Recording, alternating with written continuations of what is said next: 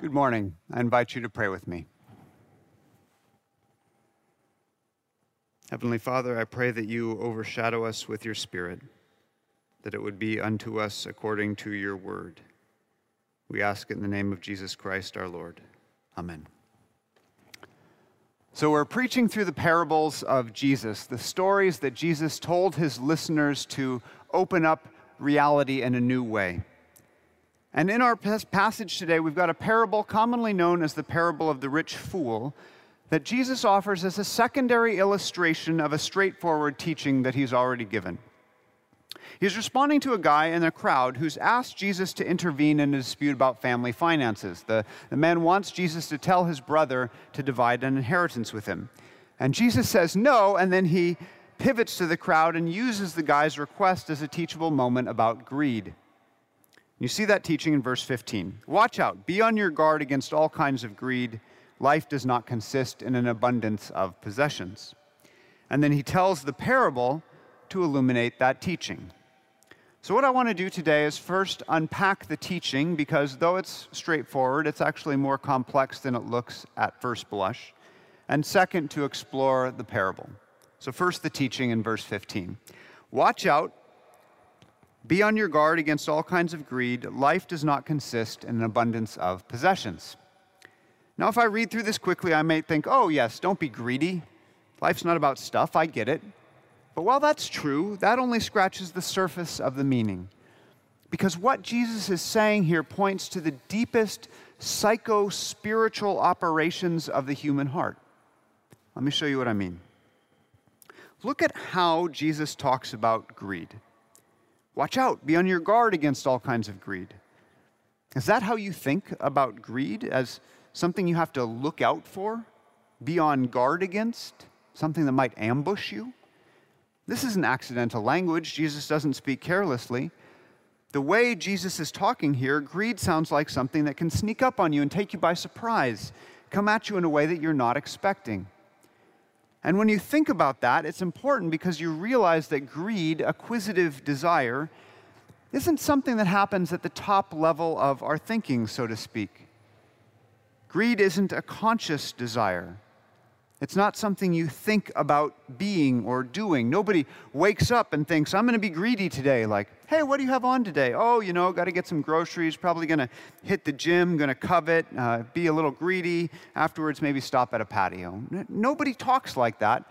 And in the same way, Jesus never says, watch out, watch out, be on guard against doing crimes, because crime is bad, but it's something you decide to do. You don't suddenly find yourself robbing a bank, but, but greed is different at least according to Jesus. Greed is something that can catch you unaware, so you have to be on the lookout for it.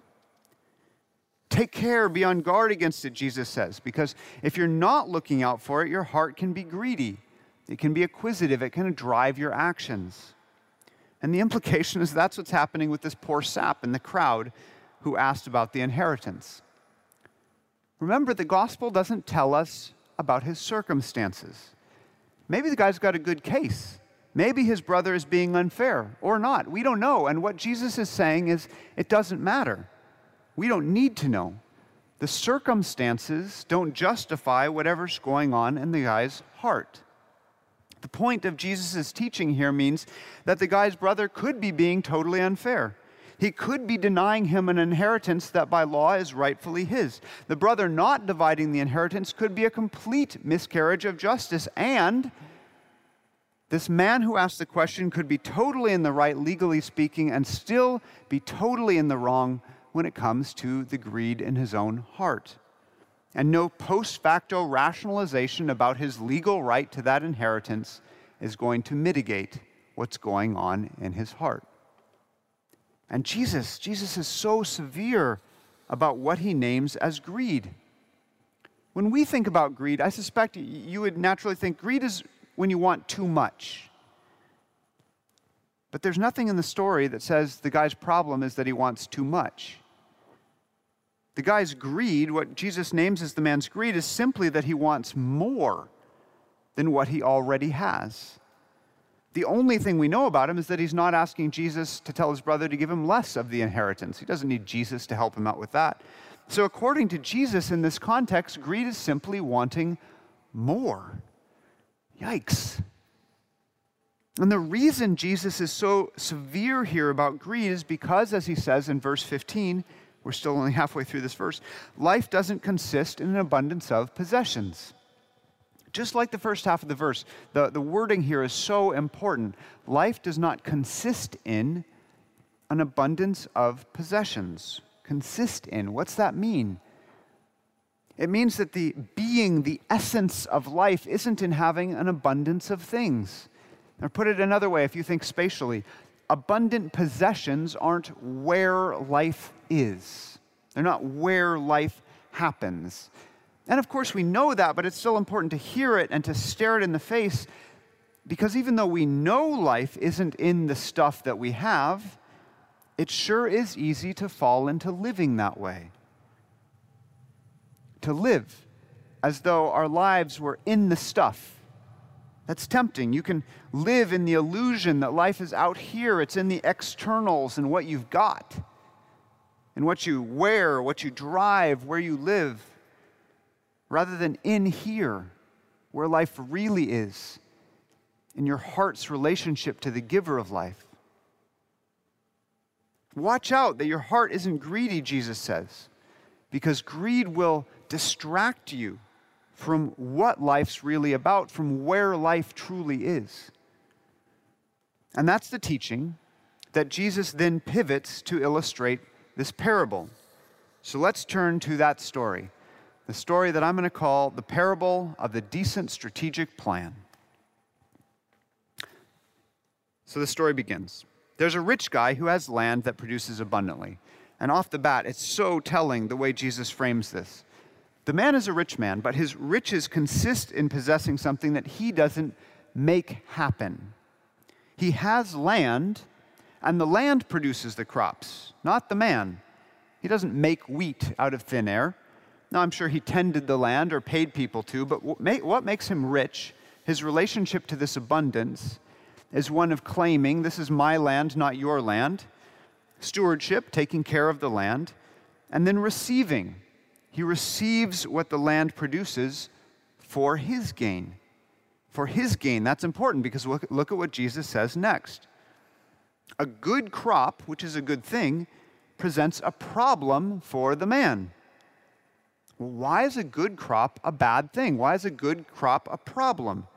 because he thinks, I have more crops than I can store. Again, it's fascinating and telling. Here's the situation the land has yielded more crops than this particular man has space in his barns. This is not essentially a problem. The discrepancy between crop volume and barn size is only a problem because he wants to keep it. He wants to keep the crops. What shall I do? He says to himself. And here, one immediately viable answer is give away everything that you can't store, or all of it. Problem solved before it even begins. But that thought doesn't even seem to occur to him. This is why Jesus says you've got to be on guard against greed, because it's not just that there's going to be a greedy choice and a generous choice, and he chooses wrongly. It's that his desire for more, his greed, has set limits to the possibilities that he can even consider. His greed means that he doesn't even think of considering the generous option and then rejecting it. He's being steered by a heart that he has ignored, a heart that says, I need the more. There's a situation, more crops than barns, that he perceives as a problem because his heart wants more. I know what I'll do, he says. I'll build bigger barns, which is a pretty decent strategic plan. It's what a lot of us would do, right? You get a financial windfall. Your great great uncle dies, leaves you an unexpected inheritance, way more than you need. So, what do you do? You, you pay off your high interest credit card debt, or you find a high yield investment account. You make your money work for you. That's just smart, right? You make your money work for you so you can have more, just like the guy in the parable with this decent strategic plan. Anyway, look at what happens next. I'll build these barns, and I'll say to my soul, Soul, I love that. I want to start talking that way. Soul, you feel like pizza diet? Sounds good, Tyler. Soul, you've got enough goods for many years, so relax. Enjoy the good things in life drink, food, parties. It's so fascinating how Jesus is showing us this guy's psycho spiritual workings in, a quite literal sense. The Greek, work, the Greek word translated here as soul is psyche, the, the root of our word psychology, psyche. And there's an evocative connection there, this ancient and modern shared understanding, a soul, a psyche that at our core is a mess of motivations and passions.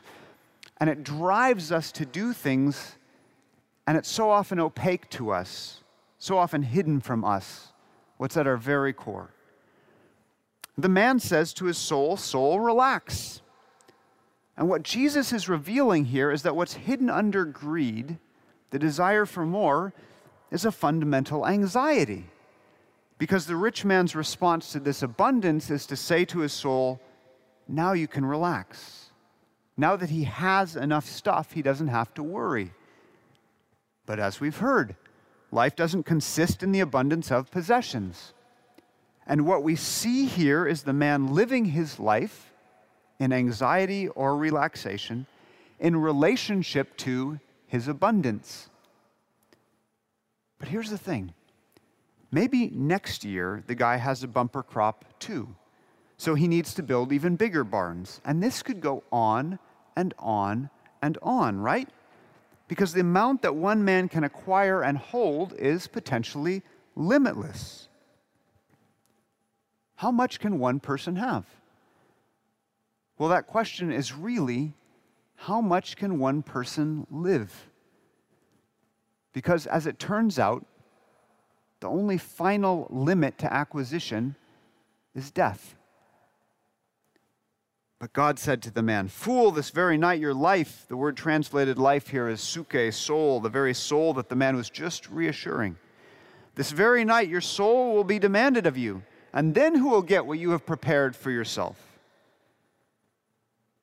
What Jesus is showing us in this parable is that greed is the desire for more.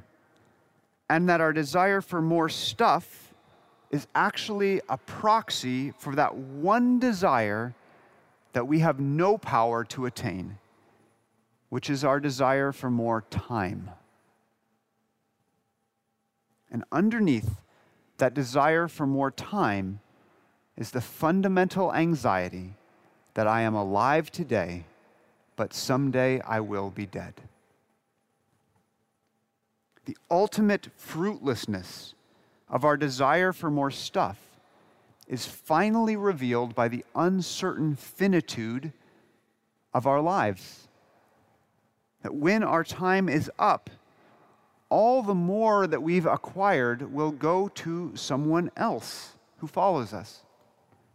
And in the same way, there's nothing we have that wasn't built from what we received from those who came before us. My death is the final limit to the more that I desire. And God calls the man in the parable a fool because he doesn't realize that.